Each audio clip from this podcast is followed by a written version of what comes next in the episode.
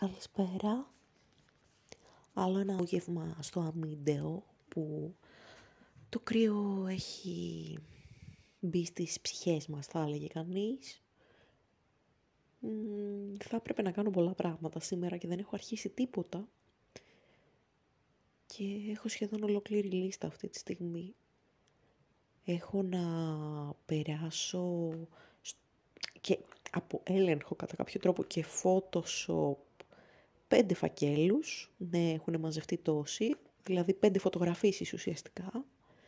Έχω να κάνω έκτη φωτογράφηση το Σάββατο τον Άγγελο που είναι η μοναδική μου ευκαιρία να φωτογραφίσω τη συγκεκριμένη διαταραχή και τι κάνω ανταυτού.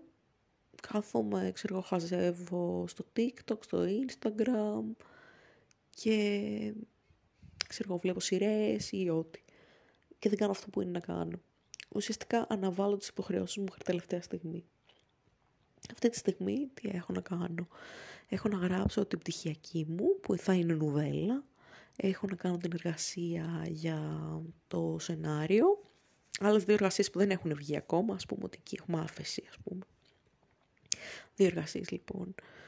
Ε, έχω να γράψω το μονόπρακτο ε, για το διαγωνισμό, τρία πράγματα για γράψιμο.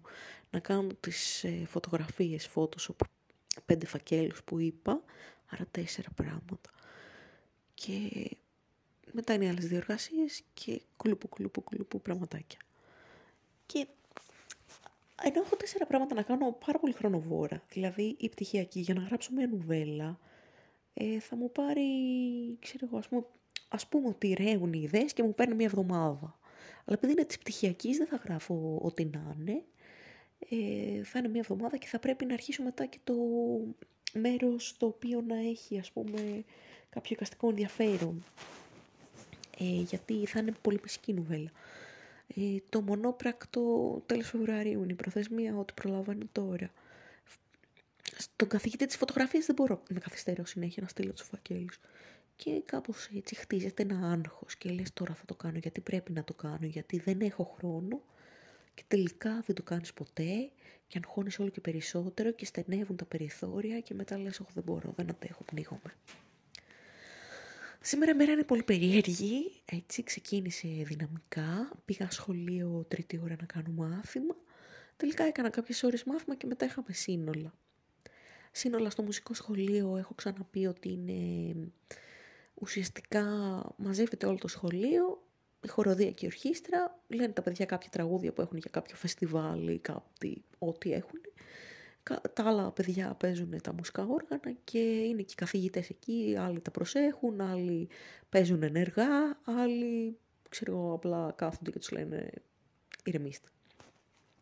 Εγώ πάντα στα σύνολα δεν κάνω κάτι γιατί άλλη πιανίστρια θέλει να παίζει όλα τα κομμάτια εντάξει, δεν με χαλάει, θα έπρεπε να μάθω πολλά κομμάτια τα οποία δεν έχω όρεξη να ασχοληθώ. Αυτή τα κάνει και σε ε, διάφορα, ας πούμε, νομίζω στο οδείο, στο καπί, δεν ξέρω που, που δουλεύει και κάνει προετοιμασία χοροδίας, οπότε εντάξει.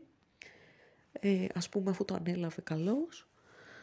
Ε, απλά είναι, ξέρω εγώ, δύο-τρεις ώρες που ουσιαστικά πρέπει κάποιος να γεμίσει το χρόνο μου. Προσέχω τα παιδάκια, αλλά αφού τραγουδάνε δεν κάνουν και κάτι τραγικό. Και μετά είπα θα έρθω σπίτι και κατευθείαν θα πιάσω τη φωτογραφία που την έχω αφήσει πίσω που έχω να στείλω 10 μέρες στον καθηγητή δουλειά.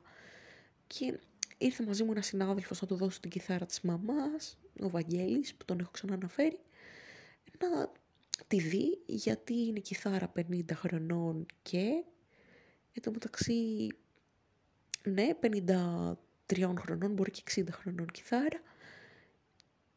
Και ε, κάποια θέματα θα τα είχε. Μου λέει, εντάξει, μικρό θέματα έχει, παίζει, ξέρω εγώ, θέλει αλλαγή στις χορδές, το ένα, το άλλο. Ε, οπότε, εντάξει, ας πούμε, με την κιθάρα, γιατί λέει, δεν έχει κάποιο τρομερό ζήτημα που να μην, που να μην φτιάχνεται. Οπότε καλό αυτό ας πούμε σκέφτηκα. Θα τη γυρίσει και για αριστερόχειρες και μετά θα μου μάθει ξέρω εγώ κάποια πράγματα στην κιθάρα που έκανα παλιά ηλεκτρική κιθάρα για πολλά χρόνια αλλά επειδή είχα πάρει για δεξιόχειρες και ε, Τέλος πάντων δεν λειτουργήσε πολύ καλά αυτό. Και είχα και πολύ φορτωμένο πρόγραμμα τότε, γιατί έκανα, ξέρω εγώ, αγγλικά, γαλλικά, γερμανικά, πιάνω κιθάρα, ε, αρμονία, σχολείο, ε, όλο αυτό δεν πήγε πάρα πολύ καλά. Ε, κάποια πράγματα κόπηκαν, τα γερμανικά και η κιθάρα ήταν άμεσα σε αυτά. Ε, θα ήθελα να την ξαναπιάσω, πούμε, να ξαναπιάσω κιθάρα και να πάω σε κλασική και να δούμε άμα για αριστερόχειρες βοηθάει περισσότερο. Γιατί νιώθω ότι δεν ήμουν ποτέ καλή στην κιθάρα γιατί έπαιζα για δεξιόχειρες και επειδή είμαι αριστερόχειρας δεν λειτουργήσε. Τέλος πάντων, μετά από, αυτό το, από αυτή την παρέκβαση, η οποία δεν είχε και πολύ νόημα, σήμερα ε, μίλησαμε με τον Άγγελο πάλι. Κλασικά κάθε φορά λέω ότι δεν θα μιλήσουμε και κάθε φορά μιλάμε. Αλλά αυτή τη φορά του είπα σε φωτογραφίζω το Σάββατο και κατά πάσα πιθανότητα δεν ξαναμιλάμε. Γιατί είναι αυτό που είναι. Τον ρώτησα, ξέρω εγώ, άμα θα στεναχωρηθεί γι' αυτό, αλλά έλεγε πάλι τα δικά του, τα καταλαβίστηκα. Του είπα ότι την Κυριακή, μετά από όλη αυτή την ακραία αντίδραση που είχε, εγώ δεν θεώρησα ότι έχω κάνει κάτι λάθος για να μιλήσει έτσι και ότι με στεναχώρησε η αδιαφορία που έδειξε και μου λέει δεν είμαι αδιάφορος άνθρωπος και το ξέρεις καιρό και όχι δεν το ξέρω Άγγελε. Και τέλος πάντων ουσιαστικά νομίζω ότι κατάλαβε ότι τσαντίστηκα και θα τον κάνω πέρα και προσπάθησε να το μαζέψει κάπως. Εντάξει, ε, δεν έχει αλλάξει η γνώμη που είχα την Κυριακή, ότι νιώθω τον έχω ξεπεράσει, ότι δεν θέλω να είμαι κολλημένη με ένα τέτοιο άτομο. Θέλω να πάω παραπέρα, παρακάτω, σε κάποιον που να ξέρει τι αξίζω και να να με αγαπάει για αυτό που είμαι ουσιαστικά. Γιατί είναι πολύ φρικτό να πεις έχω κάνει αυτό, αυτό, αυτό, αυτό, αυτό και για αυτόν που αγαπάω δεν μετράει τίποτα και σκύβω το κεφάλι και είμαι πιο κάτω πάντα. Είναι πολύ τοξικό και πολύ λάθος. Τέλος πάντων, αφού μιλήσαμε με τον Άγγελο, ε, μετά κάτι, κάτι μου στέλνανε διάφορα μηνύματα, όπως ξέρω εγώ, ε, για πράγματα που είπαν παιδάκια στο σχολείο, μουσική μου έστειλε ένας συνάδελφος, μου είπε γειτόνισά μου να πάω για καφέ. Εν τω μεταξύ, εγώ είχα βγάλει έτσι κάτι σαν αναφυλαξία και πήγα να το διευθετήσω αυτό, γιατί κάτι μου έπιασε αλλεργία σε αυτό που έφτιαξα να φάω. Τώρα και ποιον δεν θα τον έπιανε αλλεργία από αυτό το συχαμένο πράγμα που έκανα να φάω, αλλά αυτό είναι κουβέντα για άλλη μέρα. Ε, μετά από εκεί και έπειτα, ε, εμείς πληρωνόμαστε την Παρασκευή. Εγώ πρέπει να πάω το Σάββατο Θεσσαλονίκη, να δώσω στη Βασιλεία τα βιβλία, να βρω τον Άγγελο, να τον φωτογραφίσω, να γίνουν 5-10 πράγματα. Αλλά, ναι. Η φάση είναι ότι άμα δεν πληρωθούν Παρασκευή δεν μπορώ να πάω το Σάββατο, δεν θα έχω τα χρήματα και η γειτόνισσα μου υποτίθεται λογαριασμός από την τηλεθέρμανση. Πόνεσε και αυτό λίγο. Ήταν γύρω, μου πες 150 ευρώ, 200, δεν ξέρω πόσο είπε ότι ήταν. Και ναι, εγώ είχα πει θα βάλω στην άκρη 400 ευρώ αυτό το μήνα για ε, την πτυχιακή. Πάει κατά διαόλου αυτό. Γιατί ε, πρέπει να πληρώσω τον νίκη 210 ευρώ πρέπει να πληρώσω το σεμινάριο εικονογράφησης άλλα 100 ευρώ, 310. Πρέπει να πληρώσω το ρεύμα, ας πούμε θα πάει στα 400 ευρώ.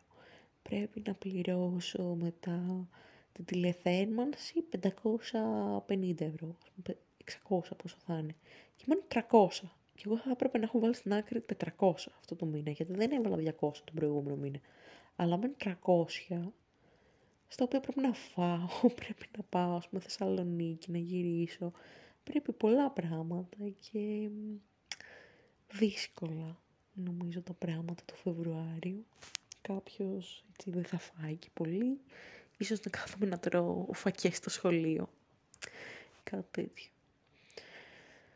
Τέλος πάντων, να δούμε. Ε, θέλω να ελπίζω ότι κάτι καλό θα συμβεί και κάπως θα καταφέρει να έτσι εξοικονομήσω χρήματα κάπως. Ε, αλλά δεν ξέρω τελικά πόσο εύκολο ή δύσκολο θα είναι. Γενικά επιτυχιακή σιγά σιγά παίρνει το δρόμο της η μία, η άλλη πρέπει να αρχίσει άμεσα. Νομίζω γίνονται βήματα. Αλλά εντάξει δεν ξέρω τώρα πρέπει να κάνω και άλλα βήματα να κοιτάξω τον εαυτό μου. Νιώθω ότι από τη μία κάνω πάρα πολλά πράγματα, είμαι πολύ ενεργή. Ε, ξέρω εγώ, ε, είμαι παραγωγική, πάντα γράφω, πάντα ζωγραφίζω, πάντα φωτογραφίζω. Ε, πηγαίνω στη δουλειά μου, ξέρω εγώ, είναι καθαρό το σπίτι μου, μαγειρεύω, είναι πάντα πλυμένα τα πιάτα, είναι πάντα, δεν έχω σκουπιδάκια, είναι όλα οκ. Αλλά αυτό είναι φαινομενική λειτουργικότητα νομίζω, γιατί επί της ουσίας είναι και άλλα πράγματα τα οποία δεν τα αγγίζω στη ζωή μου, όπως το ότι, ε, το ότι έχω μια σχέση συνεξάρτησης με τον πρώην μου πάρα πολύ έντονη τι εννοώ σχέση συνεξάρτηση, έτσι. Με τον, με τον Άγγελο έχουμε χωρίσει. Έχουμε χωρίσει, έχει πει τέλος. Είναι μεγάλη κοπέλα, με την οποία πήγε λίγες μέρες αφού τον είδα. Έχει κάνει κάτι πολύ τραυματικό για μένα και εγώ έχω κάνει αρκετά για αυτόν. Και παρόλα αυτά μιλάμε κάθε μέρα. Του λέω ότι δεν θα του ξαναμιλήσω το Σάββατο και το πιστεύω ότι δεν θα το ξαναμιλήσω, αλλά δεν ξέρω εν τέλει αν θα καταλήξει έτσι. Και μιλάμε με τις ώρες και αυτό γίνεται τα τελευταία πέντε χρόνια. Είτε τσακωνόμαστε, είτε τα βρίσκουμε, είτε χωρίζουμε, είτε είμαστε μαζί. Και δεν μπορεί να συνεχιστεί αυτό. Είχα μια συζήτηση με, την, ε, με μια φίλη μου που ουσιαστικά αυτό λέγαμε ότι δεν μπορώ να μένω στάσιμη και αυτός να προχωράει και μου το έχει ξεκαθαρίσει ότι δεν θα ξανά είμαστε ποτέ μαζί. Και δεν θέλω κιόλας να είμαστε μαζί γιατί στο μυαλό μου είναι κάτι τελείως διαφορετικό από αυτό που ήταν. Άμα κάτσω και το σκεφτώ λογικά είναι ό,τι χειρότερο έχει υπάρξει στη ζωή μου. Δεν θέλω να είμαι το άτομο που νιώθει μικρό σε μια σχέση, που νιώθει ατάλλαντο, που αμφισβητεί τον εαυτό του, που άλλος του λέει κάτι παράλογο και σκέφτεται το κεφάλι και λέω ναι, ενώ πιστεύω ότι είναι όχι, ας πούμε.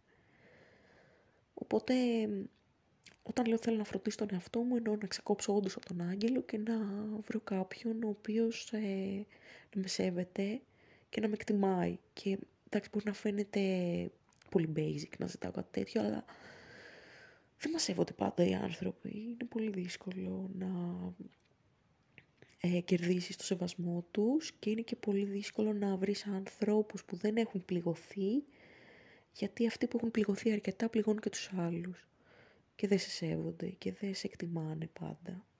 Ή πιστεύουν ότι σε εκτιμάνε και σε σέβονται και επί της ουσίας πάνε λίγο λάθος τα πράγματα. Οπότε τώρα εγώ πρέπει να δω τι θα κάνω. Εντάξει, εδώ που είμαι το έχω ξαναπεί, δεν μπορώ να βρω κάποιον γιατί υπάρχει ένα χάσμα ηλικιακό. το στυλ των αγοριών που μου αρέσει είναι πολύ διαφορετικό από αυτούς που υπάρχουν εδώ πέρα δύο μέρες στην Αθήνα και το συνειδητοποίησα. Δεν είχα προσέξει ποτέ ότι δινόμαστε με εντελώς διαφορετικό τρόπο στην Αθήνα, λες και εντάξει προσέχουμε όχι όλοι, αλλά οι περισσότεροι κάπως σετάρουν τα ρούχα διαφορετικά, ενώ εδώ τα ρούχα που βλέπω ότι φοράει ο κόσμος είναι λες και είμαστε το 1998, ας πούμε, ξέρω εγώ, φουσκωτά μπουφάν και τζιν και... Εντάξει, στην Αθήνα δεν χρειάζεται να φορέσεις φουσκωτό μπουφάν έτσι κι αλλιώς, γιατί δεν έχει τόσο κρύο αλλά κάπως αυτά τα αγόρια με τα παλτά, τα μακριά και τα μουσια και τα στρογγυλά γυαλιά, εδώ δεν τα έχω δει. Αλλά δεν έχω δει και γενικά αγόρια εδώ πέρα, έχω δει μόνο ε, γέροντες βοσκούς. Τέλος πάντων, ε, θα το διατηρήσω μικρό το επεισόδιο γιατί ναι, δεν έχω και πάρα πολλά να πω. Ελπίζω αύριο να μην κάνει τόσο πολύ κρύο γιατί πραγματικά δεν αντέχω τόσο πολύ κρύο και μόλις μπήκε ο Φεβρουάριος και θα έρθουν και χειρότερες μέρες και να δούμε τι θα γίνει μέσα σε αυτό το μήνα και πώς θα εξοικονομήσω χρήματα. Ε, αυτό βασικά, να δούμε πώς θα εξοικονομήσω χρήματα. Ο επόμενος μήνας θα είναι πολύ πιο εύκολος γιατί δεν θα έχω σεμινάριο να πληρώσω. Ε, φαντάζομαι τηλεθέρμανση δεν έρχεται κάθε μήνα, οπότε εντάξει. Και να δούμε. Γενικά. Οπότε αυτά. Για να δούμε. Θα πάνε όλα καλά. Θα αρχίσουν να πηγαίνουν. Θα τα ξαναπούμε σύντομα. Γεια σας.